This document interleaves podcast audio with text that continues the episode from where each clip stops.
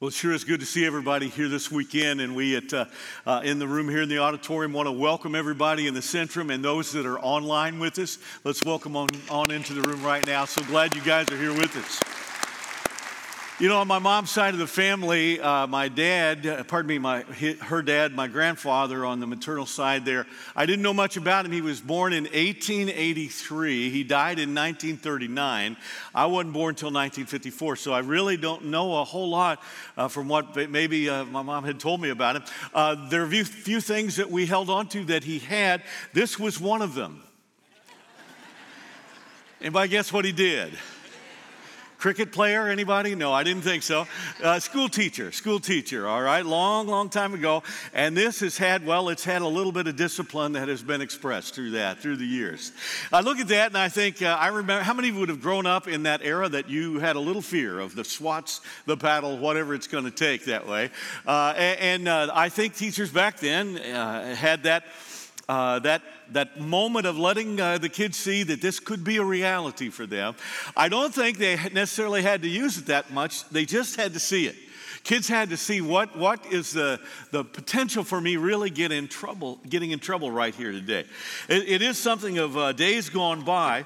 And the interesting thing is, as we continue in this series of uh, understanding the letters of Jesus in the book of Revelation to these seven churches, there is this fear of discipline. There is the fear of getting in trouble that each of the churches have to face because that's what evaluation is always about. Uh, you look at the churches and you see, as we've gone through, and this is church number six today with Philadelphia, we'll look at in a minute. Laodicea is the last one next weekend. But you, you see the, the, the moments of talking to Ephesus saying, You've left your first love. Talking to Pergamum, how they've tolerated false teaching. Thyatira, they allowed a lady who Jesus symbolically calls a Jezebel, which is more of a seductive, controlling, take you away from the real type of truth, type of a person. And, and, and, you look on in Sardis, and they had been lulled to sleep, and he needed to wake them up. Laodicea next weekend, boy, they really get, uh, they, they go to the principal's office pretty strongly and get reprimanded very harshly. But there were two of the seven churches, Sardis and Philadelphia, the one today, that didn't receive any discipline. They didn't receive any correction. You, you didn't hear kind of the heat in Jesus' voice. And there's a reason for that. Now, to, to get into that a little bit today, uh, we, we want to look at some of the background. And in this Philadelphia church, it was the youngest of the seven churches. It had a nickname of the Philadelphia, the city of brotherly love, because Attalus II was very loyal to an older brother, uh, Eunomius uh, second, the king of, of Lydia. And people would look at those two brothers, and usually there's a little bit of sibling rivalry, a little bit of competitive nature, a little Cain and Abel if it gets really bad. But these two brothers were so respectful of one another, they literally named that city the city of brotherly love. It was a key trade city. It had a little feel like Athens. It was a very smaller city than Athens, but it, it, just pushed the Greek culture. It was the gateway to the Greek culture to let other countries, other places, other cities get the feel of what their values were all about. They had a temple there called uh, the Temple of Dionysius. It was the god of wine because it was like the Napa Valley, if you will, where a whole lot of filet and Cabernet really seemed to flow quite a bit. The city had been founded near volcanoes, so all the, the earth, the soil was very fertile and rich. As a result of that, near the volcanoes, there were many earthquakes. So there was a lot of evacuations and a lot of returns, a lot of going away and a lot of coming home. And that's why they tried to to make it a city that culturally would push the Greek values to everyone else who would come and go there in the city of Philadelphia. Now, in 17 AD, they had a major earthquake, and in that, uh, they, they were so devastated that the Roman government that was over them made the, them exempt for five years of no taxes. Well, you would think, boy, that's a gracious thing. Yeah, but when you're broke and you've lost everything, you can't pay anything anyway. So it, it was a little bit of a, a, a type of a cover that made it look like they're really being taken care of. They later found out the government really had turned their back on them because the only thing they were able to produce were these vineyards with wonderful grapes, wonderful wine, and the wine from Philadelphia began to threaten the wine from Rome. So the emperor uh, called for them all to be destroyed. So all the vineyards in Philadelphia, as good as they were, were taken out of the competition, kind of like Blockbuster did to all those gas station video stores in the 80s, if you remember that. Very few remember. Uh, let's move on, okay? The city felt betrayed. The, the city felt by the, the government.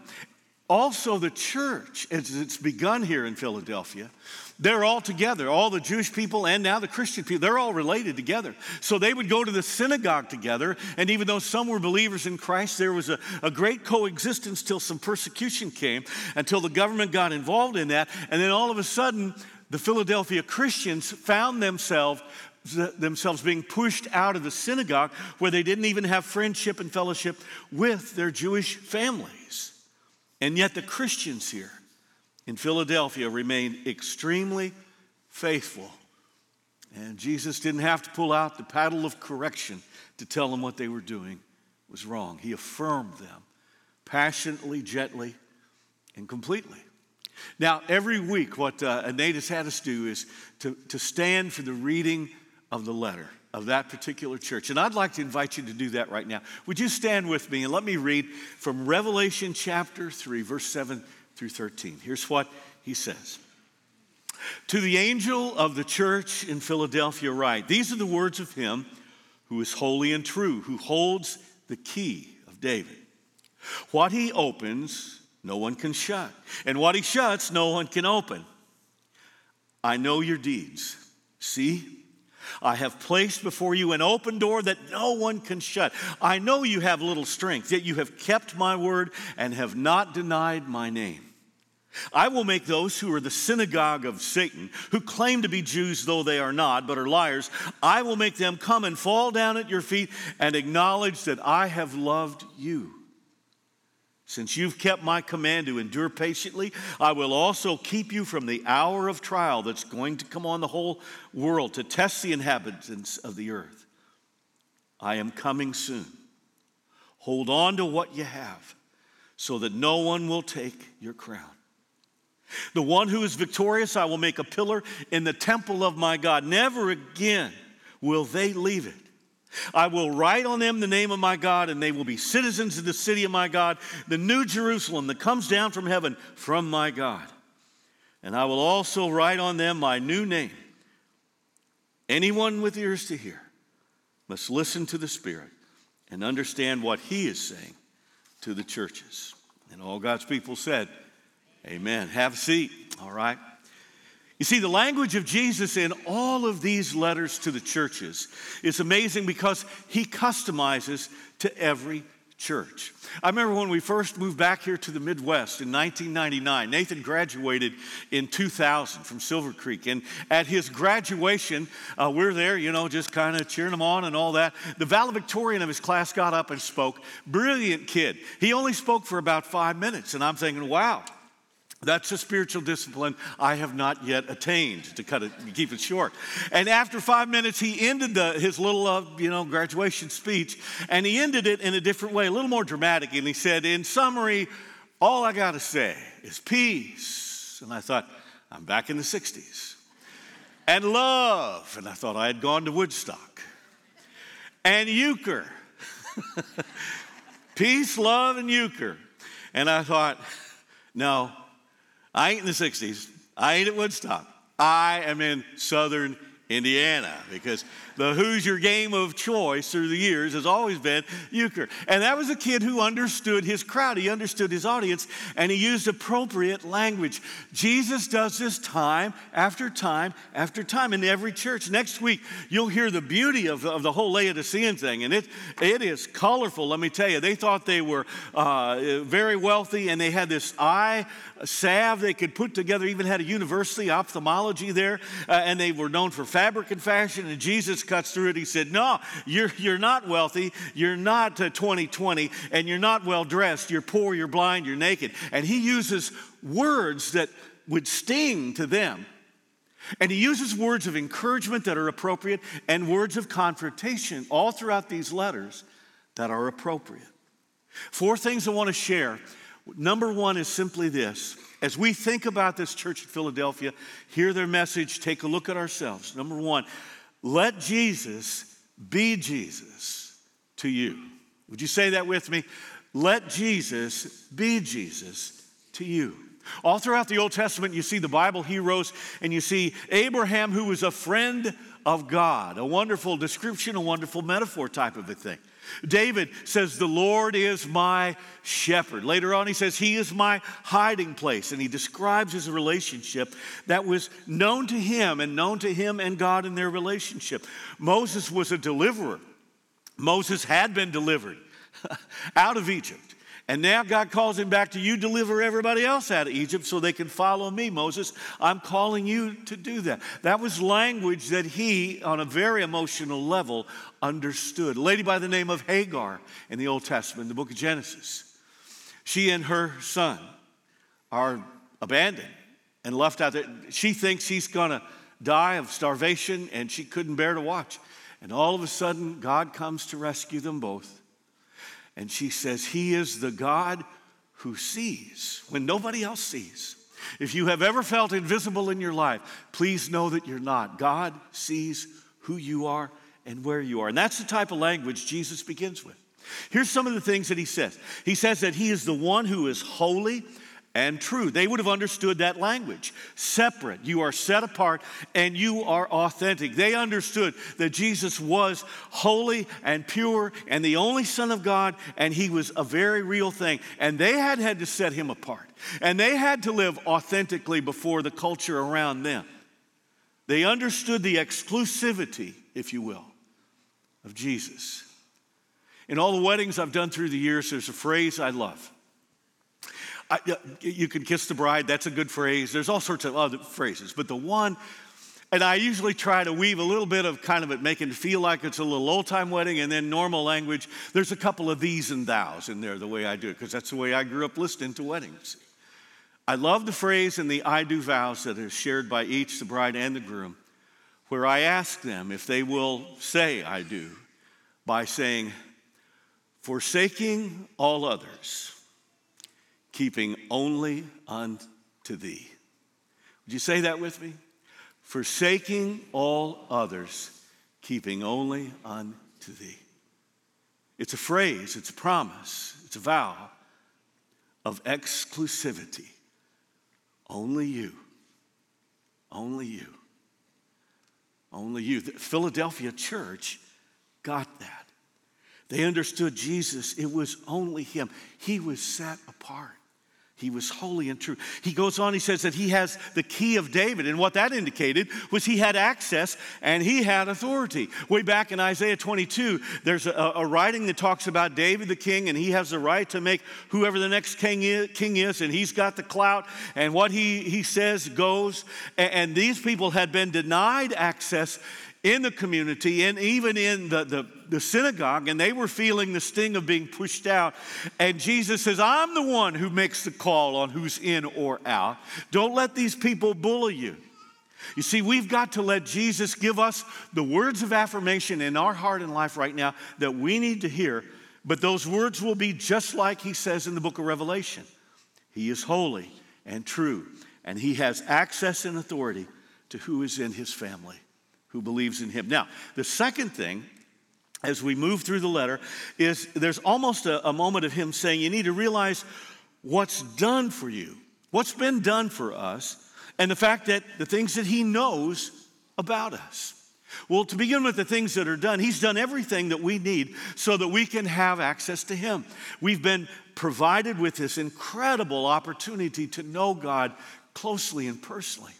Uh, on the day that Jesus was crucified, in the moment that he gave up his spirit and said, Father, into thy hands I commend my spirit. And he gave up his spirit and he died. In that moment of, of earthly physical death, what happened in the temple was very unique. Some of you know what this is. You've heard it before. But there was a place called the Holy of Holies that only the priest could go, only the high priest, one time a year. And if God's mad with him, guess what's going to happen to him? Kaboom, you know? So they, they had that happen enough. They tied a rope on the high priest's ankle in case God was mad with him because all the other priests saying, I ain't going in there.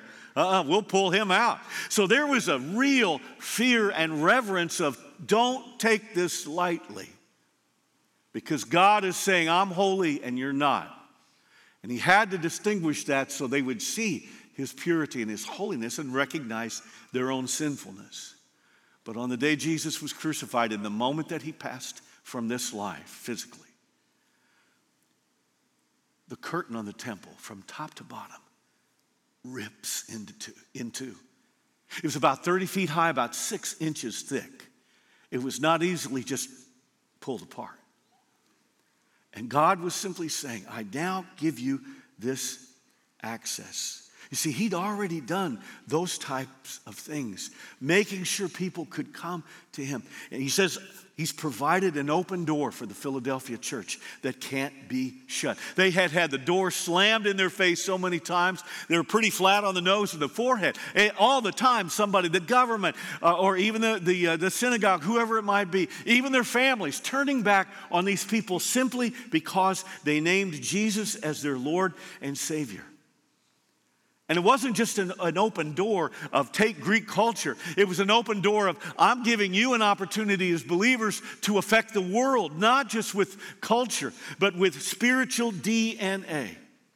He provided all that. Now, the other things he says is, you need to know, I know everything about you. What was that movie? I never saw it, probably never will. I know what you did last summer, okay? Well, I got news. Jesus knows what we did last fall. He knows what we're doing this winter, and He knows what we're going to do next spring. He knows all those things, and He starts and He says, I know your amount of strength. I, I know that you're a small congregation. I know it's a small town that's been beat up a lot, been neglected a lot, but He's saying, You may be a small church, but you have a big heart. I grew up in one of those. Little town over in Illinois, town about 800, about five, six hours away from here a church of 80 on a good day.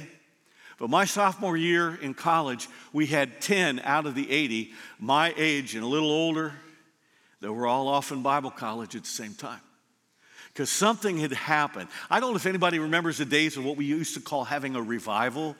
Most of the time, revival didn't happen. We just had a good music and a good preacher and a potluck afterwards. But in 1970 of March, my little hometown and home church had something that changed everything. And it was something that God just got a hold of many hearts and leaders. And it prompted us to just say, what can we do in our life for the kingdom of God? He was talking to Philadelphia as a small church with great potential. Much like Paul would talk to Timothy and say, Timothy, don't let anybody despise you because you're young. Don't, don't let anybody look down on you for any reason because uh, everybody knows it's not the size of the dog in the fight, it's the size of the fighting the dogs. Thank you. You would have been there at the junior high ball game in the locker room where I heard that for the first time. There's something about understanding it, it is the passion. And Jesus is saying, He's affirming them and saying, What you are doing and the way you're being faithful I'm going to use. This open door, I'm going to send you through. Don't feel bad because you may be small. Don't feel bad because you may not have everything all lined up. You may not have all the resources in your life. In your life. Personally, don't feel bad. As a family, don't feel bad. As a community, as a church, whatever it is, let God be the strength within us. He goes on and he says he knows if we've kept his word. One of the marks of this church was they simply kept the Word of God. They knew it, they taught it, they stood for it, they lived by it. Every once in a while, you'll find out preachers will say something that might be misinterpreted, uh, and people think it's a political statement. I know enough to know that as soon as I say something politically driven, it's going to alienate half the crowd. But I think I can say anything I want to biblically. What's that old song? The first song we ever learned if you were a kid in church Jesus loves me, this I know, the Bible tells me so. What's the second song you learned as a little kid back in the day? The B I B L E. Yes, that's the book for me. How many ever learned? Uh, okay, a few of us, all right? Uh, and I tell you, there's something about understanding it is the Bible on which we stand. It is the Word of God that we hold on to and we develop our values and our views and our thinking and, and, we make those statements and those stances. Philadelphia was a church that made no apology. They did not condescend, they did not overly judge and shame and all that. They, they were the ones who received most of that, but they stood for what was right in the Word of God. Jesus said, You've kept my word. How do you keep His word? you let His Word guide your heart and the truth in it. You look at money and you realize we'll all struggle with that on all sorts of levels. But money is what He says ought to be handled properly for His glory. You look at marriage and you look to see what God originally intended for that, and you stand alone on the Word of God that says this should be between a man and a woman.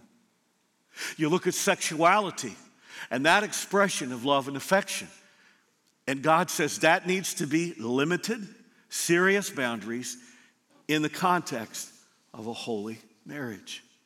You look at the sacredness of life that begins at conception how do you get that conclusion? The B I B L E. You hold on and say, God, what do you say about this? And, and Psalm 139, David says, I am fearfully and wonderfully made. God, you knit me together in my mother's womb, in, in that hidden place. You were there all along. You look at justice, got a ways to go on that one. You look at compassion, we're doing a little better. How can we, as God's people, move beyond any kind of thing that feels political, but understand it is a biblical issue that we hold on to? You see, these church folks at, at Philadelphia did not compromise. They didn't major in the minors. They did not back down. They held on to Jesus and the resurrection as being the only hope, and the Word of God was their guide, and they held on to it. I love in Psalm 119 where David writes and he says, Thy word is a lamp unto my feet and a light unto my path. I remember as a kid growing up thinking, what's the difference between that? A lamp to your feet, light to your path. Okay, as long as I get 10 points, you know, in vacation Bible school, I'll learn that, all right? But it was later on in life that I realized the lamp to my feet that His Word is shows me my next step. And the light to the path continues the direction. God says, Let my word guide you in the direction you need to go, but also let my word tell you what your next step is. That was the church, Philadelphia. Third thing, uh, oh, no, can't jump to that. One other thing about that to understand about the denying of his name. He says, Please know that I realize you have not denied my name. Like Peter being disassociated from, from Jesus for a, a brief moment. And, and you have to always understand the difference between Peter and Judas. Peter denied knowing Jesus, Judas betrayed him. The difference between denial and betrayal, you know it, you probably just haven't had a chance to articulate it in your life. Denial is letting somebody down, betrayal is setting somebody up. Jesus says, You haven't denied me. You haven't turned your back on me. You have always spoken well of me. You have made me exclusive. You've not denied my simple name. In Acts 4, the early church, Peter and John, they're under attack and they're told to hush up and quit talking about Jesus. And, and, he says, how, how can I quit talking about what I have seen and what I have heard? He said, There is no other name given under heaven by which we must be saved. Paul tells the Philippians in chapter 2, he says, You, you, you need to realize it is at the name of Jesus that every knee will bow and every tongue will confess that Jesus Christ is Lord. But that's kind of hard in our culture, isn't it? The moment Jesus gets brought up, he's written off, or he's mocked, or he's ridiculed. But that's no reason not to bring him up. That's not any reason to, to not elevate him and, and let him be a part of the equation. But we have to realize that it's probably going to be misunderstood, but it doesn't matter. It becomes a moment that we decide in our heart and life that we will acknowledge him over all else. Now, the third thing, I didn't almost skipped ahead a little bit there. Lucky for you, you didn't miss that. The third thing he says is appreciate what he's about to do. Okay, we're turning the corner now. Jesus said, okay, here's everything that's happened. Here's what I know. Uh, here's who I am. Proud of you guys. Here we go. Here's what I want to tell you what to do. Please appreciate what he's about to do and hold on tight. And at this point, they realize he's putting the paddle down. I don't think we're going to get in trouble. No breakfast club, no detention, no whooping, no spiritual swats. No, he just says, Here's what I'm about to do now, and I need you to keep on doing what you're doing. Here's what he's about to do He's bringing redemption before those who discount our faith. And he says some very pointed things about those who would mock and ridicule them and keep them out. He says they, they're a bunch of liars. They think they're Jewish, they think they're my people, but they're not. They don't know what I have done. You know what I have done.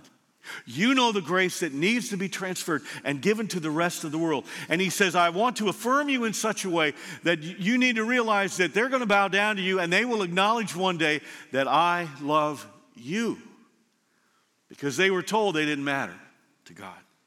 It's almost like the language of Joseph in the book of Genesis, where he has a dream and he, he, uh, he tells his brothers, and I don't know if it was the wisest thing to do, but God gave him the dream and he told them, and here we are.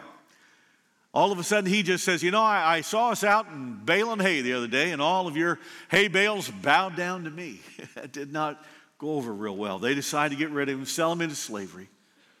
But one day, when all of his family with a big famine comes about is starving. He's been sold into slavery. He goes all the way up to the top in Egypt. He's running the country. And they come starving, asking for grain, and they bow down to him. And he sees, for some reason, God gave me a vision of this happening, and I'll be doggone, it's happening. Jesus uses that language. Why did he use that language? They knew that story. They knew that. They understood that God is a God of redemption. God is a God of, of rewarding faithfulness. And He's saying, You're faithful, keep being faithful. Then He says He's going to protect them from a major intensive trial. I mean, who knows what is going to happen next in our world? If we don't know that after this weekend, we're not paying any kind of attention. And depending on your, your view of the end times and the tribulation, how that might work out and, uh, and what all God chooses to do, we need to understand we are being protected by Him. He's seen us through COVID to a great extent, through some war. God knows what's next. Only He knows, and He ain't telling. The question is will you and I embrace the protection He has given us right now? Will you and I take seriously? What we have in the Word of God, in an opportunity to pray together, in an opportunity for fellowship to gather and to worship, whether that would be on campus, online, whether we would take that next step towards community and relationship and fellowship and, and just shorten that gap of our, our time together. That's what He's provided for us, that open door to be able to do what He's called us to do. In, in the early days here at Northside, when we came, our family died, I began to realize, boy, this is a wonderful group of godly people. What, what, are a few little roadblocks we can get out of the way so we can keep on growing? What might those be? And they're just simple things. One of them was dress code.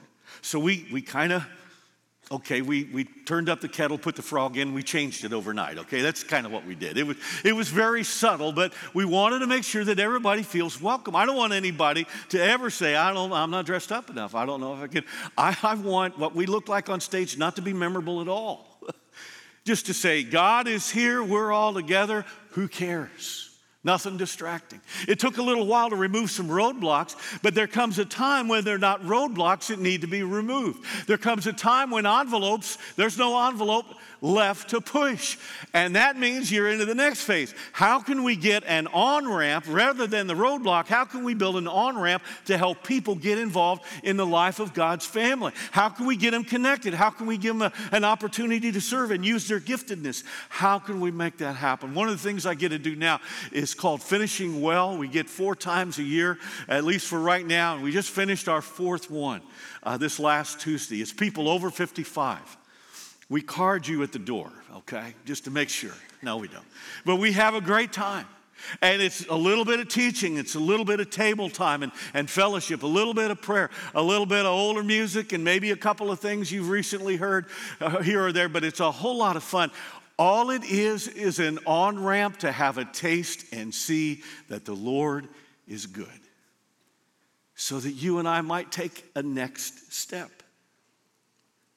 And that's why Jesus said, I'm going to protect you from a terrible thing. My question is will you protect yourself with the fellowship that God wants us to have and the discipling opportunities?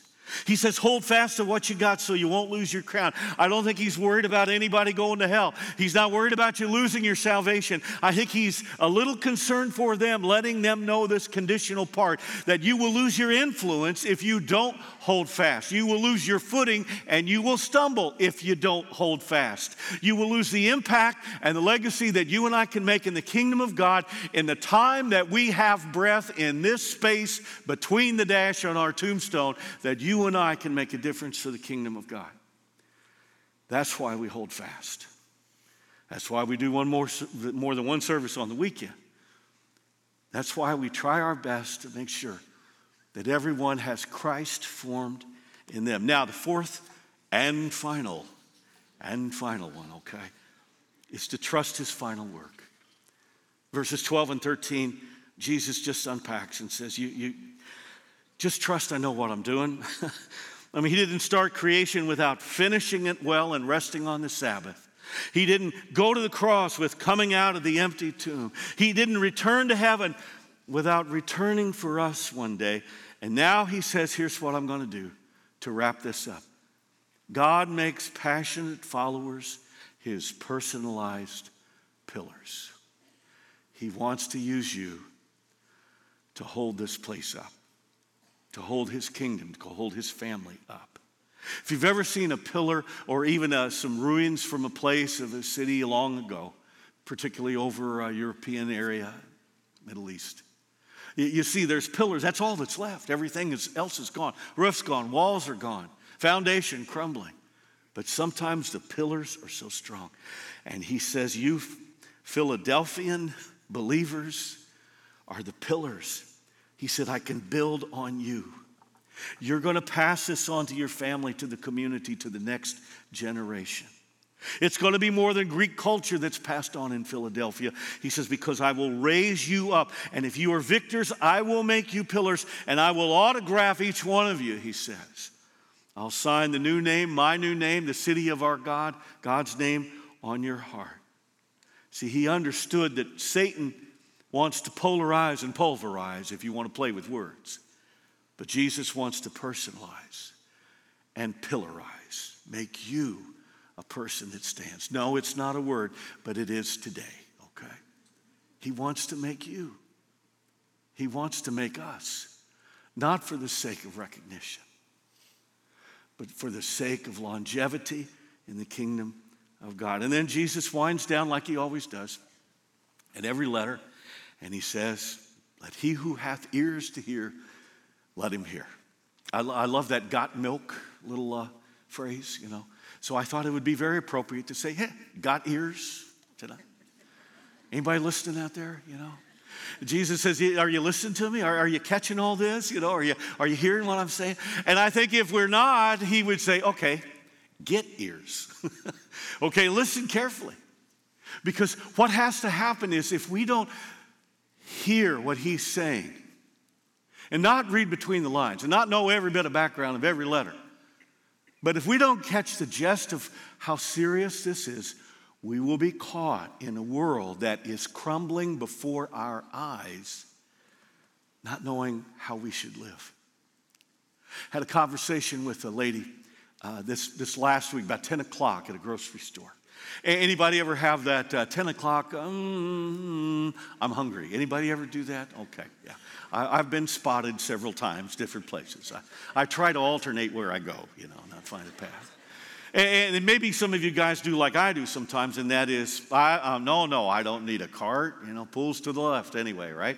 Uh, no, I don't need a basket. I'm fine. I can carry everything. And the next thing you know, you're like this all the way, and you got several things. That was me the other night.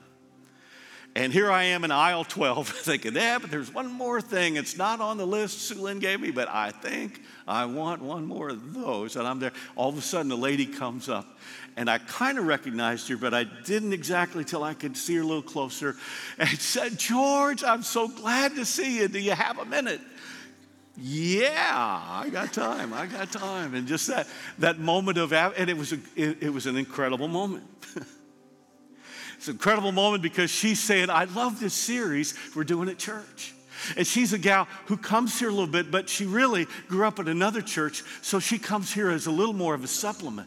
But she loves that, and she loves her home church. We've said for years if Northside is your home, yay, God. If Northside is a refuge, if you've kind of been a little disillusioned at another place and you're going to take a year or two to heal up and go back, yay, God. We've said many times if we're a supplement to you uh, on a Saturday night or whenever, yay, God. Or if we're just a cheap date on Saturday night, yay, God, okay?